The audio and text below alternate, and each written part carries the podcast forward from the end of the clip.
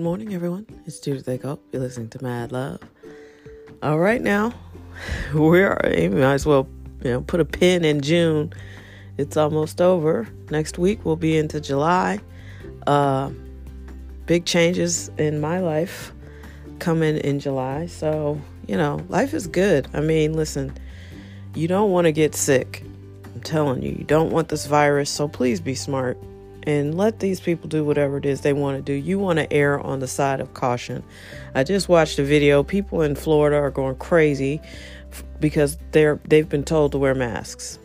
And it wasn't a bunch of old white dudes complaining. It was a Latino woman, a Latina, and several older white women who clearly could be in the target demo uh, 50 plus, and they were just railing and doubting people's medical credentials. Uh, one lady was like, How are you? Why are you trying to um, basically supervent God's excellent breathing machine? And it's like, You all are just crazy. It's worse than you think. There are some really, this kind of thing really proves to you how divided and simple minded people are. Um, it's like that joke, and I'm not trying to be mean or talk down, but that is a very simplistic view of the world to say, I don't want to wear a mask. I don't care if it's a global pandemic. I just want to do what I want to do. Basically, is what they're saying. It's just a temper tantrum.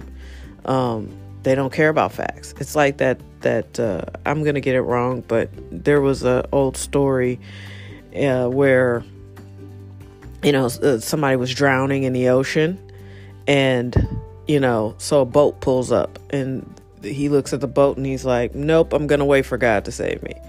Then somebody pulls up like on a jet ski and he's like, Nope, I'm waiting on God to save me. Then somebody pulls up in like a helicopter and he's like, Nope, I'm waiting on God to save me. He drowns and then uh, he gets to heaven and he goes, God, what was the deal? I was waiting on you to save me. He was like, Well, I sent you a boat, sent you a jet ski, and I sent you a helicopter.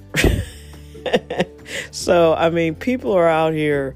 God's excellent breathing machine. Yes, your lungs are amazing, but there's also a virus that attacks your lungs, and you may need a real alternative breathing machine that you can uh, get attached to because you're out here thinking you are immune to viruses.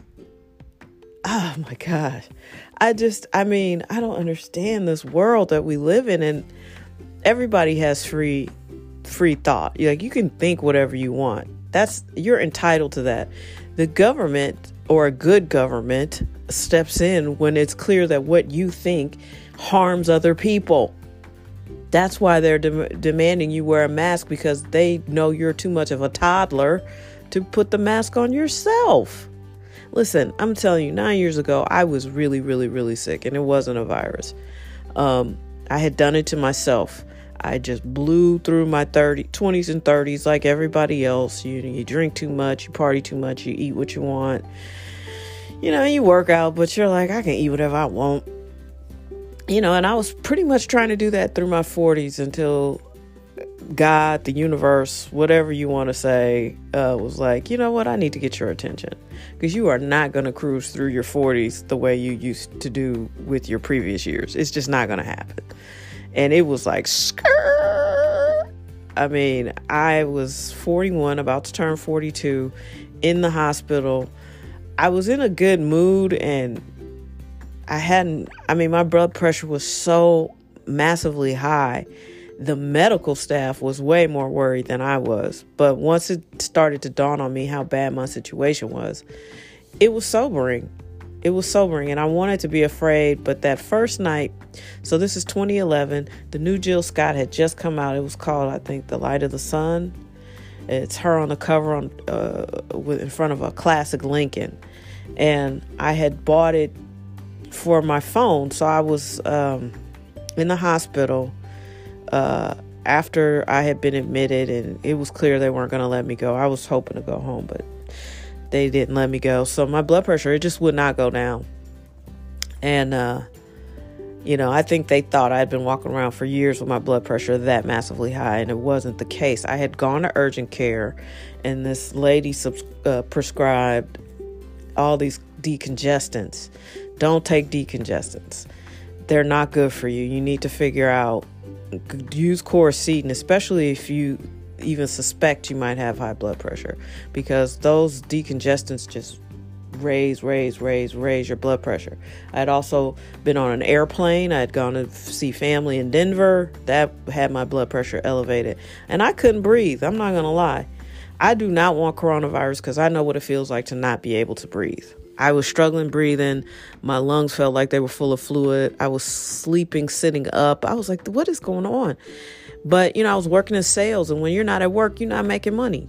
So I just kept putting off going to the doctor. I did leave work to go to urgent care. So for a month, I took all these decongestants. And that was not smart because by the time we got to June 24th of 2011, I was in a bad, bad way. So I get to the hospital and come to find out I got congestive heart failure. Um, my kidneys aren't working right. The the left ventricle of my heart wasn't working. It was it was scary um, and so I'm in the hospital. I'm finding these things out gradually. That you know, you never find out all this stuff at once. But that first night, I wanted to be scared. My sister was going to come back um, and and stay with me because I'd never really been in the hospital before. And uh, I put the Jill Scott record on. I remember that, and I was enjoying it. And I was like, dude, I don't want to die. And a voice just sort of came in to my head and was like, You're not to die from this. And after that, I didn't get scared anymore. I wasn't nervous. And they were telling me some hardcore shit. they came in telling me some really grim, you know, and these doctors, man, they they I even had to have a nurse. So I was in the hospital for 6 days. You're sick if you can be in the hospital this day and age that long. They want you out of there. They want to free those beds up. So I was fairly sick. And I remember at one point, I was just like, why do these doctors keep talking to me crazy? Like, you know, I would say, well, I'll make that change. And then they look at me like, you know, you won't, you'll be back here. And so I finally asked one of the nurses, and she said, Miss Judith, it's because we have so many patients that, that are non compliant.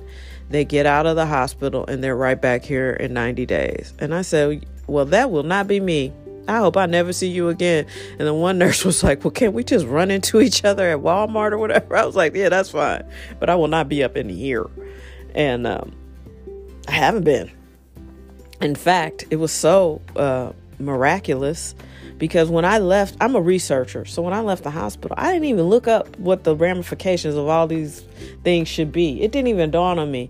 I only looked up food, nutrition, uh, how to heal my heart, uh, all I focused on was my health. I didn't focus on what all was supposed to be wrong with me. And I think it made all the difference.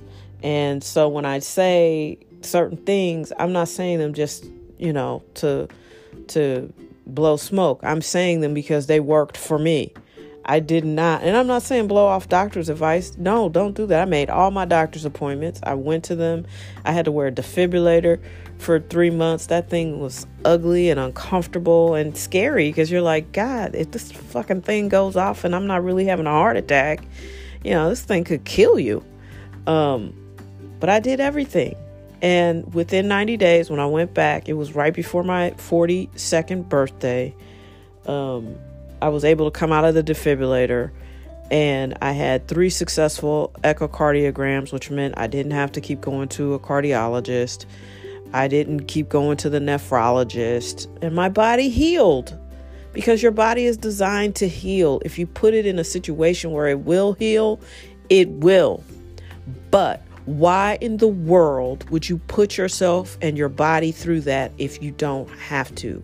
Take this shit seriously. You do not want to be sick. So, whether it's coronavirus or blood pressure or diabetes, whatever it is, take it seriously and avoid getting sick. You know why you see all these erectile dysfunction commercials on TV?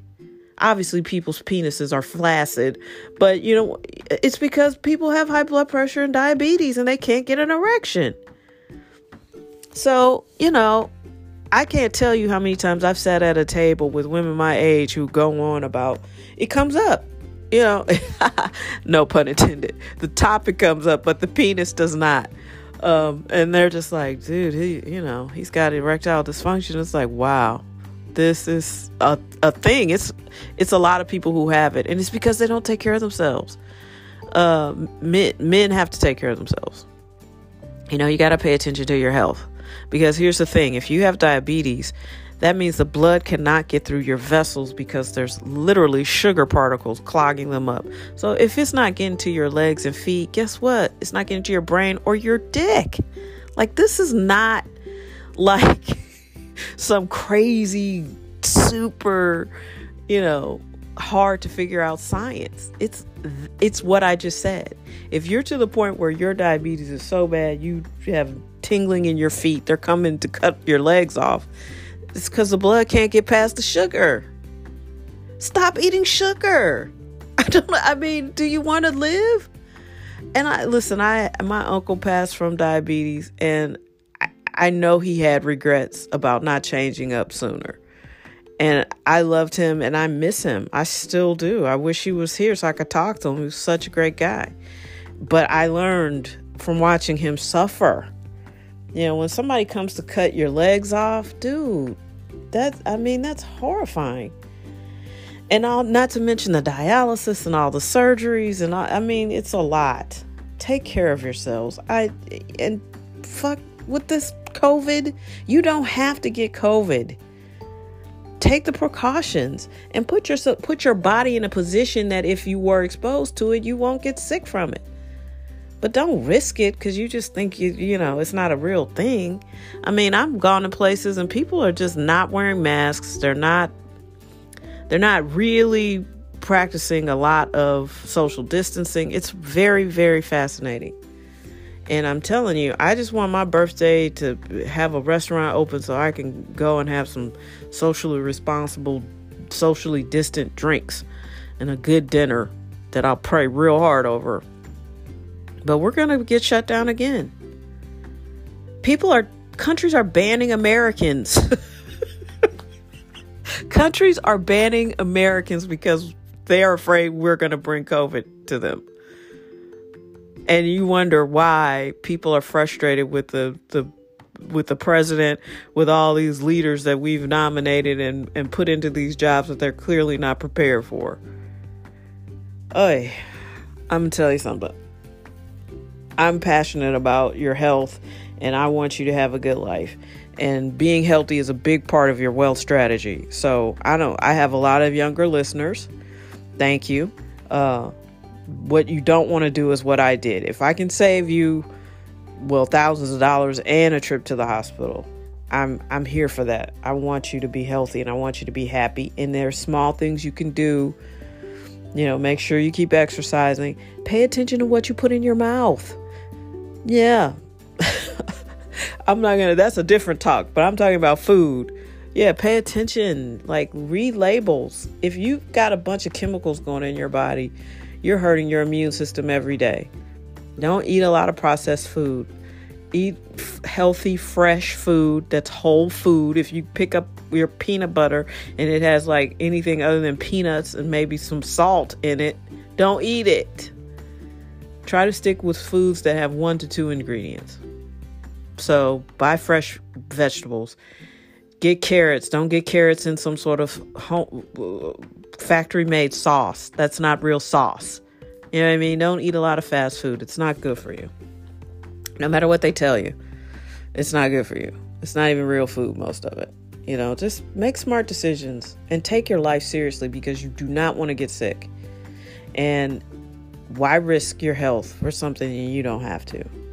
And I'm fully recovered. I live a great life. Uh, I am, I can't even express to you, like, my doctor cannot believe it. And, you know, that's fine. I know what happened. I was there. I'm a witness. And yeah, don't focus so much on getting COVID and thinking you can recover because you might not and you don't want to risk it. That's a dumb risk. Calculated risk makes sense. That one's not smart. Be smart. I know you're smart. You listen to this podcast every day. What? And I thank you for that. Please take care. Be safe. Be smart.